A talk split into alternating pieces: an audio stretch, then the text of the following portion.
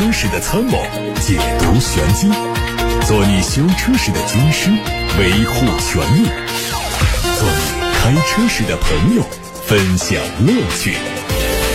调频九二七，傍晚六点半，董涛说车，只和车友在一起。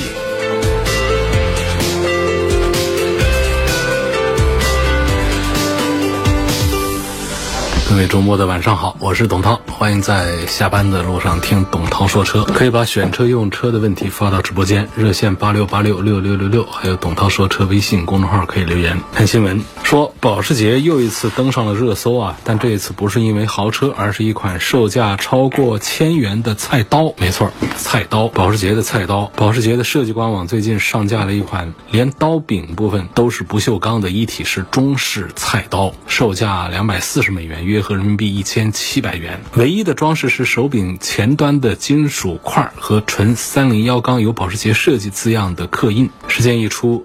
立刻引发网友热议，但问的更多的是能不能拍蒜的调侃。更有意思的是，有工作人员在采访中透露，这款菜刀可以拍蒜，具体使用建议需要咨询当地销售公司。目前，这款保时捷菜刀在美国、英国官网已经售罄，德国和瑞士仍然在售，一次下单最多可以买两把。多家媒体报道说，还没有上市的2023款奥迪 A7 将迎来全系减配降价。流传的内部文件显示，全系会取消掉矩阵式 LED 大灯、LED 后尾灯带动态转向灯动画效果这三项配置。同时，2.0T 的两款车型还减配了本来应该在2023款上增加的电动方向盘调节功能。有部分车主反馈，今年五月份出厂的2022款车型就已经减配了尾灯动画，但矩阵式 LED 头灯组和尾灯动态转向功能仍然是配备的。需要注意的是，这次配置调整是硬件模块的减配，所缺失的功能无法通过刷程序来恢复。至于价格方面，二零二三款 A7 此前的官价是五十九到七十九万，部分配置减少之后，全系车型的指导价会下调一万九千四，实际数字是五十七到七十七万元。我们在工业和信息化部发布的免征车辆购置税的新能源汽车车型目录中，看到了新款特斯拉 Model X 和 Model S 的身影，意味着这两款车即将在国内交付。目前，特斯拉中国官网还没有关于新款 Model X 和 Model S 的具体金额以及交付时间，只提示价格和具体配置会在临近交付时发布。文件显示，这两款车各有两个型号，电池组容量都是一百千瓦时，其中 Model X 的纯电续航里程分别是六百六十四公里。和七百公里，Model S 的续航里程分别是六百七十二公里和七百一十五公里。汽车生产企业名称一栏是特斯拉汽车北京有限公司，推测这两款车会以整车进口的方式销售，加上各种进口关税之后的到手价可能会超过百万元。一汽大众的全新 SUV 揽巡开启了预售，五款配置的预售价格区间是二十七万六千九到三十二万七千九。新车的定位是五座中大型 SUV，车长四米九三六，轴距两米九八零，在外观。方面，前脸的造型突出了横向设计元素，贯穿式灯带一直延伸到两侧翼子板的后方，前格栅中间是可以点亮的品牌 logo。尾部的造型相对简洁，贯穿式的尾灯内部是 X 的造型，搭配可以点亮的 logo，非常有辨识度。内饰是大众家族化的风格，配十点二五英寸加十二英寸的双联屏，车机 UI 跟目前其他大众保持一致，采用了扁平化的处理。动力会用高低功率不同的二点零 T 配七速的湿式双离。和变速箱。欧拉闪电猫已经开启抢先预定，将在十月二十七号正式上市，并同时开启交付。有经销商透露说，起售价应该在二十一万元左右。从曝光的部分配置信息来看，新车会配备一体式的运动座椅，还有燕飞利仕的沉浸式音响、热泵空调、香氛系统、脚踢感应式的电动尾门。车机会基于高通的八幺五五自研智能座舱平台，搭配车规级的高性能芯片，支持百分之九十七的全场景语音交互和多种场景下的。智能化服务。捷豹日前发布了 F-Type 七五特别版的官图，实车计划明年元月份开始交付，售价大概和人民币六十二万到八十五万。外观相比现款在售车型没有太大区别，提供了独特的墨绿色油漆，还有 F-Type 七五的徽章。内饰整体布局也没有太大的变化，但是会提供皮革材质的包裹的高性能座椅和可以定制的车内装饰，进一步展现独特性。作为结束捷豹纯燃油版跑车七十五年历史的最后后作品。这个车只推出 5.0T 机械增压 V8 一个动力系统，并且是有硬顶版和敞篷版可选。疑似红旗全新 SUV 车型的路试照片在网上流传，新车的内部代号叫 C001，可能会被命名叫做 HS3。OTS 样车已经在六月份下线。从图片看，测试车的轴距相比 HS5 短了不少，大尺寸的直瀑式的格栅和分体式大灯造型和 HS5 比较相似。动力会有燃油版和油电混动两种，燃油版会在今年十二月份启动量产，混动版会在明年三月份投产。作为入门版，预计这一台车的起售价会低于 HS 五的十八万多，应该在十五万元左右。尽管蔚来汽车目前一直是处在亏损的状态，但是它已经设定了雄心勃勃的大的目标。蔚来 CEO 李斌目前在接受媒体采访时表示，希望蔚来汽车能够在2030年跻身行业前五，并且和特斯拉比肩。为此，除了大举进军欧洲市场，蔚来汽车呢计划在2025年年底之前进入到美国市场。另外呢，蔚来汽车还计划推出一个子品牌，主打廉价车型。关于盈利这个问题，李斌说，蔚来汽车已经有了相应的计计划。会一步一步的赢得利润。特斯拉花了十六年时间才实现盈利，而未来汽车肯定用不了那么长时间。在开启软件时代全球论坛之后呢，现代汽车为了摆脱以硬件制造为主的业务模式，计划到二零二五年把旗下所有品牌，包括现代、起亚和杰尼赛斯销售的所有车型转变为软件定义的汽车。届时，现代汽车所有销售的车辆都能随时随地更换汽车软件，客户也可以根据喜好配置相应的软件来改。善性能。为了支持这一项蓝图计划，集团承诺投入约九百零一点八亿元建一个新的全球软件中心，从而加快 SDV 的开发。在未来 OTA 升级当中，新车还会提供包括连通性、便捷性和安全性方面的改进。距离八月底，联想官方回应确定不造车，将专注车计算领域一个多月之后，联想集团旗下自有研发制造基地合肥联宝科技曝光了首款自主行驶控制器产品 EA。而六零零，联想方面说，这是联宝科技自主研发的首款适用于智慧交通领域、自动驾驶、自主行驶等场景的系列产品，意味着联想将在造车行业迈出具有重大意义的一步，即便并不是由联想亲自完成整车生产制造。好，以上是今天的汽车资讯。今天的第一个问题回答来自八六八六六六六六一位新朋友，他问：从性价比和质量两个方面对比一下，小鹏 G 九和特斯拉的 Model Y 谁更值得买？现在咨询新能源车的朋友是越来越多了。九月份的汽车销量榜单上也能够明显的看出这样的趋势出来。原来大家常常说卖的最好的什么车都还记得，什么轩逸啊、朗逸啊，现在都已经是被新能源车给超越了。这整个新能源的态势是非常的猛烈啊！在我们节目里面也看得出来，大家咨询的占比新能源是越来越多。这个朋友问的就是小鹏的 G9，这是一个很热门的一个新车，刚上的。特斯拉 Model Y 是一个老车，也不是很老，出来。时间要比 G9 长得多了，当然这两个品牌也没什么多的可以比的吧，就直接说这两个车呢，从产品力上讲，我是赞成小鹏 G9 多一点的。尺寸上讲啊，我们说这价格是一致的，都是三十万起到四十多这么一个水平。那么尺寸上，首先小鹏 G9 整个的比 Model Y 是。大了一圈，是真正的大了一圈，还不仅仅是说车内空间差不多呀，然后轴距差不多，只是前后杠啊这个方多了一点点而已，而是说轴距上就大了一大截，空间上也大了一大截，整个车身的长度包括宽度，整个都大了一号，这是第一个，G9 大一些。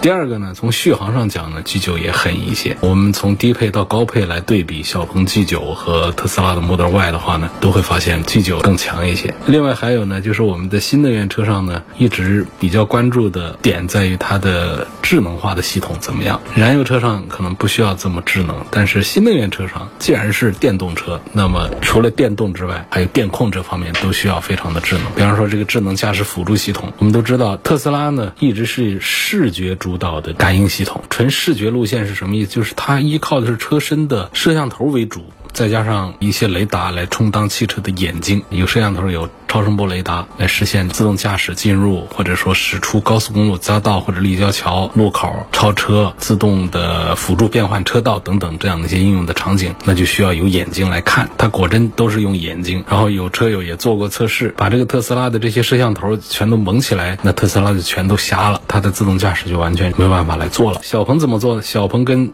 特斯拉是不一样的，它一直坚持的是多感知融合路线，就是它配超声波传感器毫米。波雷达、高感知摄像头、高精定位单元，再加上激光雷达等等，一起来实现感知精度和远度的双重提升。尤其是激光雷达的应用，让这一套。小鹏的感知系统能够最大程度的避免环境影响，所以它相对于特斯拉的纯视觉路线来说，小鹏的多感知融合路线显然是更加稳定和精准的。所以综合这以上来说的话，在一样的价格下，它又大些，它续航又远些，它的感知系统又是融合路线的。你说从性价比上，我们可不得投票给小鹏的 G9 啊？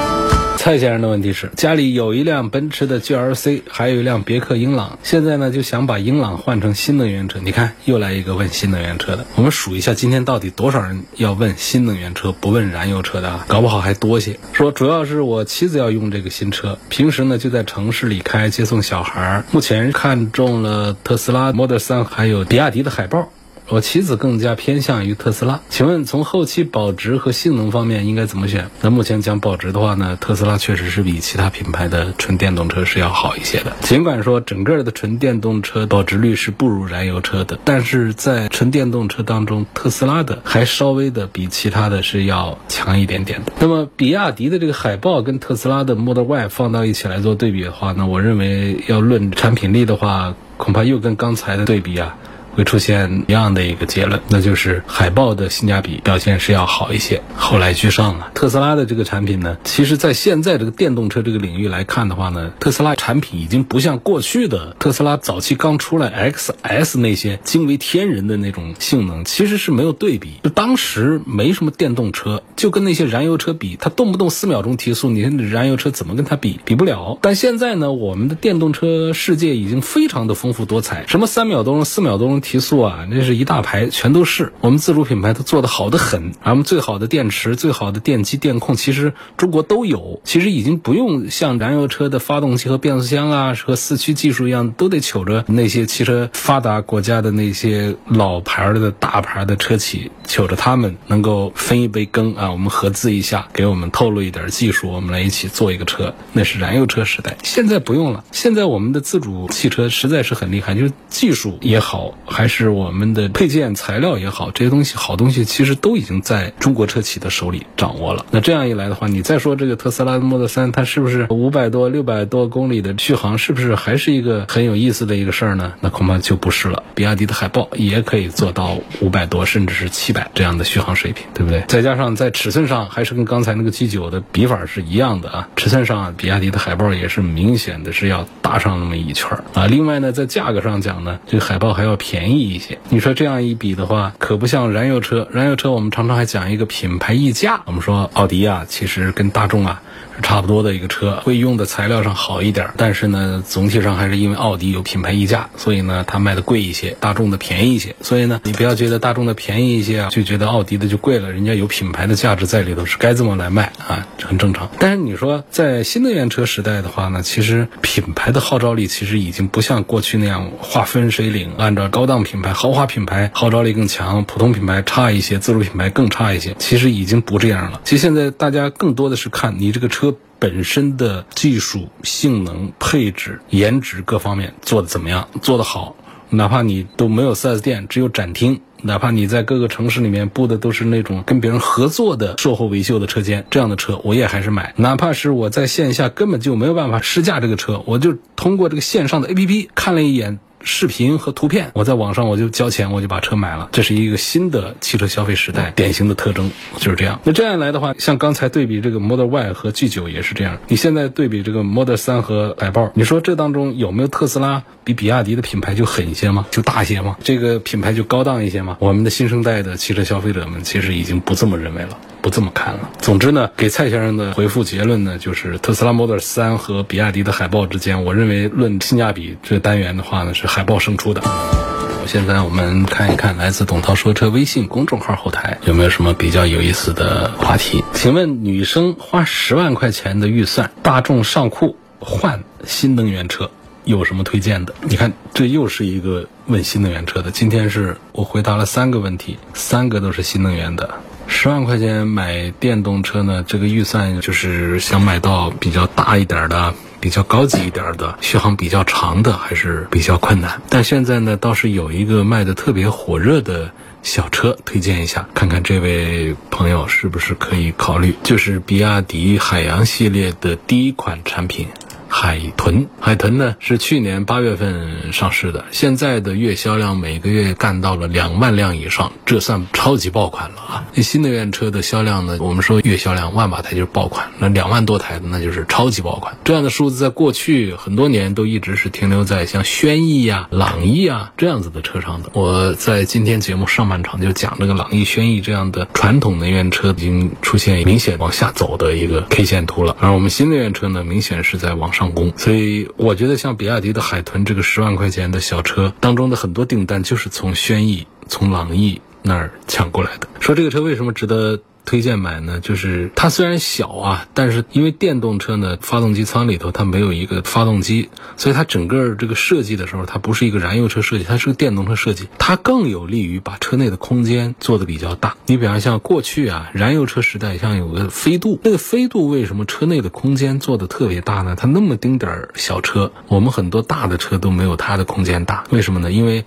它尽可能的让发动机往前移，让驾驶台往前移，于是就留。给后排的乘客有更大的空间，包括它的后备箱也不小，就是这么做出来的。那么像这个比亚迪的海豚，其实也有这样的一些理念，它连前面那个发动机舱里面发动机都不需要了，它是不是还可以再往前移？然后它就可以把车内的空间布置的不算小。像这位朋友，他是拿那个大众的尚酷来换车的，这空间啊要比尚酷更大的。这第一个，第二个呢，它是海洋系的第一台车，也是比亚迪 E 平台3.0版本的第一台车。所以其实它是同级别当中啊，在新能源的技术含量方面是比较领先的。且不说比亚迪家里看家东西它都有了，像超级安全的刀片电池啊，包括它的集成刹车系统啊、智能驾驶辅助系统啊等等这方面的都做得很不错。虽然说它提速不快。慢慢腾腾的十来秒钟的样子，这也跟过去我们十万块钱买一个燃油车得到的动力水平差不多。当然，它的续航也不大好。续航呢，像十万块钱的低配的续航就是只有三百公里，再加上万把多块钱之后呢，就会上四百多公里。我觉得像这个小车的话呢，三百公里还是小了点，因为我们还要把折扣算上去啊，还要打折啊。三百公里打个八折才两百多公里，那到冬天还得打个七折更多。那我们是不是得经常考虑到充电的问题了？我们燃油车可不会跑这么少啊，燃油车起码得。跑个四五百公里往上啊，所以说这个车呢，我建议这位朋友还是多花万把块钱，大概十一万多块钱啊，就可以买到它四百公里续航的。四百公里续航打完折之后，它不得有个三百公里？三百公里作为一个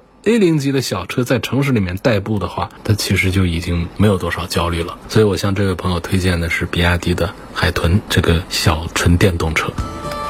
还有一个朋友问雪佛兰迈锐宝 XL 1.5T 的，大家给我做个证啊，我是不是已经回答过这个问题了？他说我问了三天你都没有回答，在问我第一次的时候我都已经回答过了，在广播里回答的。做节目这个状态就是面对着一排电脑，我看着电脑上来信息我就回答，我哪有功夫一个个的用文字来回复呢？所以你在文字上在等我回复的话，那就等不来。在广播里，我记得那一条我是很及时的做了回复的。雪佛兰迈锐宝的 1.5T 到底值得买还是不值得买？反正我是有印象，在粉丝群里面做过回复。对天天拍车这个二手车平台买车靠谱吗？不知道。原来一阵风的不出过几个二手车买卖交易的 APP 吗？好像让大家觉得一下子找到了明明白白买车卖车的一个好地方。但是没过多久就发现它跟我们那些不良商贩其实是差不多的打法，然后大家就不是太关注它了嘛。大家还是到大一点的线下的大的场地里面去碰运气呗。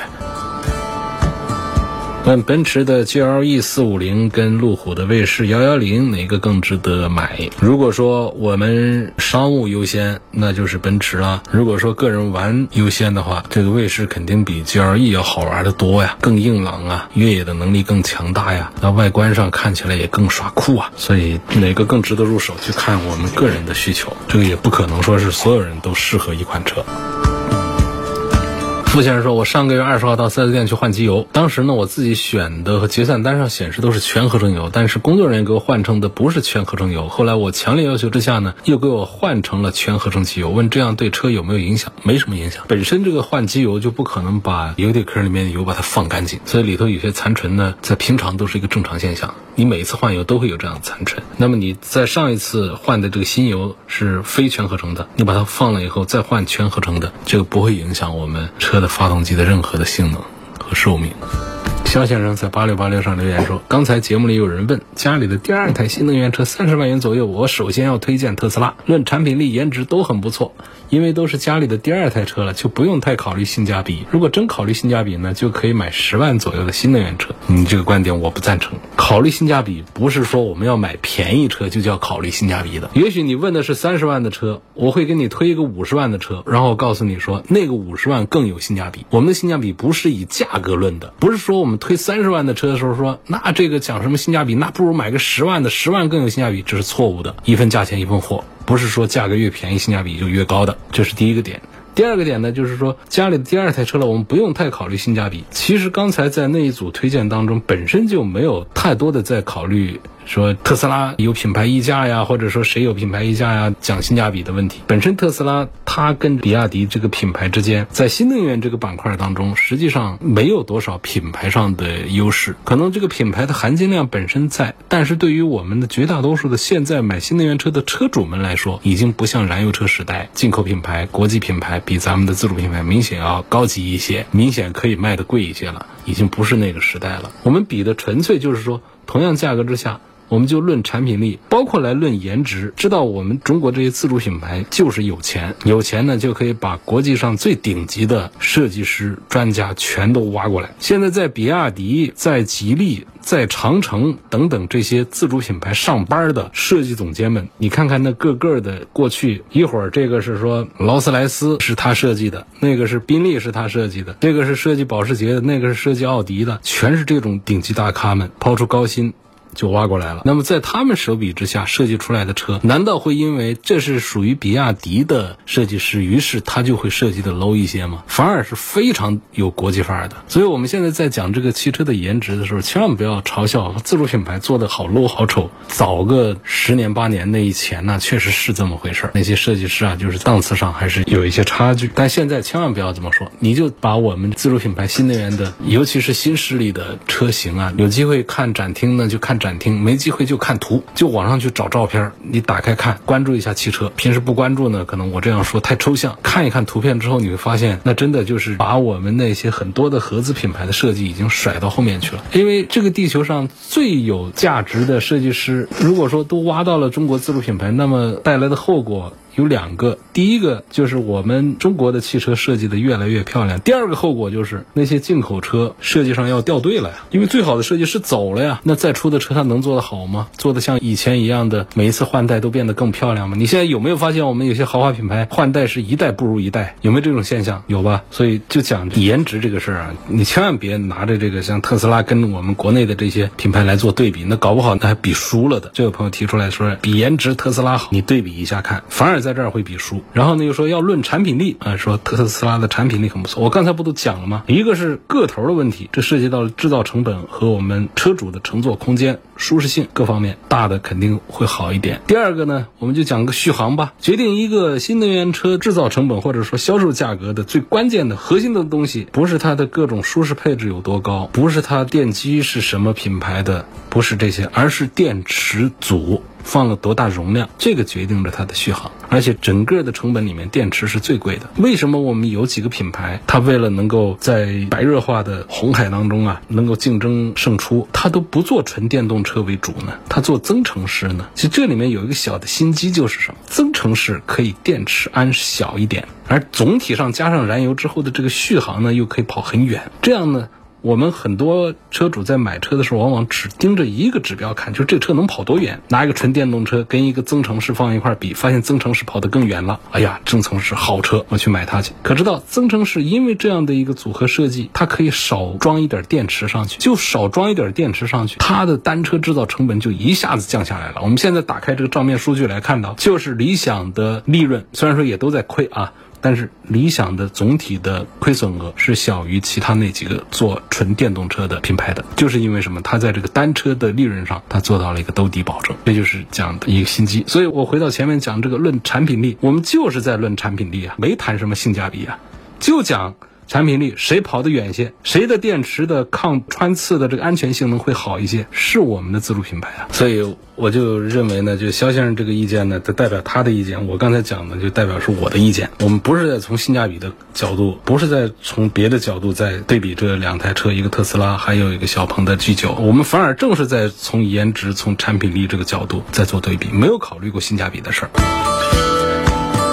请问轮胎一般多久需要补气？我一个多月之前胎压报警，补了一次气。十一回老家跑了长途，前两天又胎压报警。上一次呢补气管了大半年呢，去检查轮胎也没漏气，可能是个什么原因？有时候报警它就是传感器出了一点毛病，报的假警，你把它消除了就好了。洗车的时候呢，可以让这个洗车店的师傅啊，免费的帮你量一下气压，把不足的把它打一点起来。这个轮胎稍微有一点点撒气，不一定是轮胎被扎破了，这是第一。第二呢，就是我们的报警灯也好，数码显示也好，出现一些浮动变化，也不一定是轮胎就扎眼了，就怎样了。你先复位，当出现比较大的视觉上，你明显能看到这个轮胎都瘪了的时候，我们再去检查它是不是这个轮胎刺破了，需要做补胎的处理。